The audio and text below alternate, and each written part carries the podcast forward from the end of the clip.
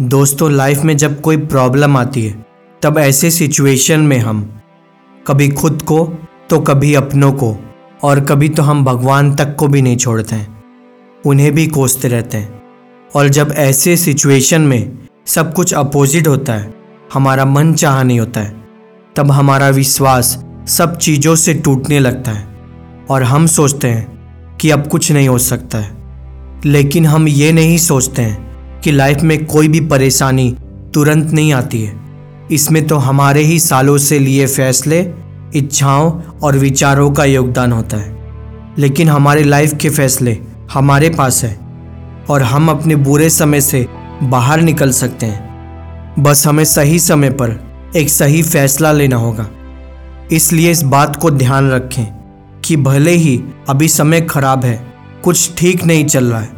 तो इस समय को भी आप सही कर सकते हो। दोस्तों, जैसे आप जिम्मेदार हो अपने खराब समय को लाने के लिए, वैसे ही अच्छा समय लाने की ज़िम्मेदारी भी आपकी है।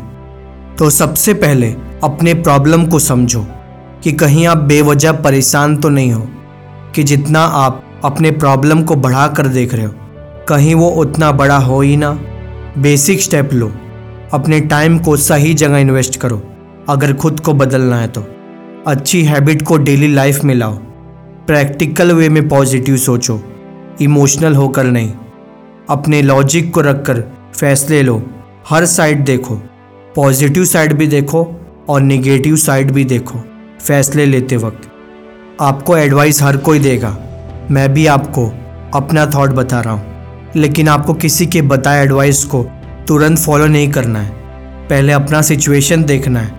उसके हिसाब से अपना थॉट क्रिएट करना है, क्योंकि सबकी लाइफ अलग है। अगर अभी नहीं बदलोगे तो जैसा चल रहा है, हमेशा वैसा ही चलता रहेगा।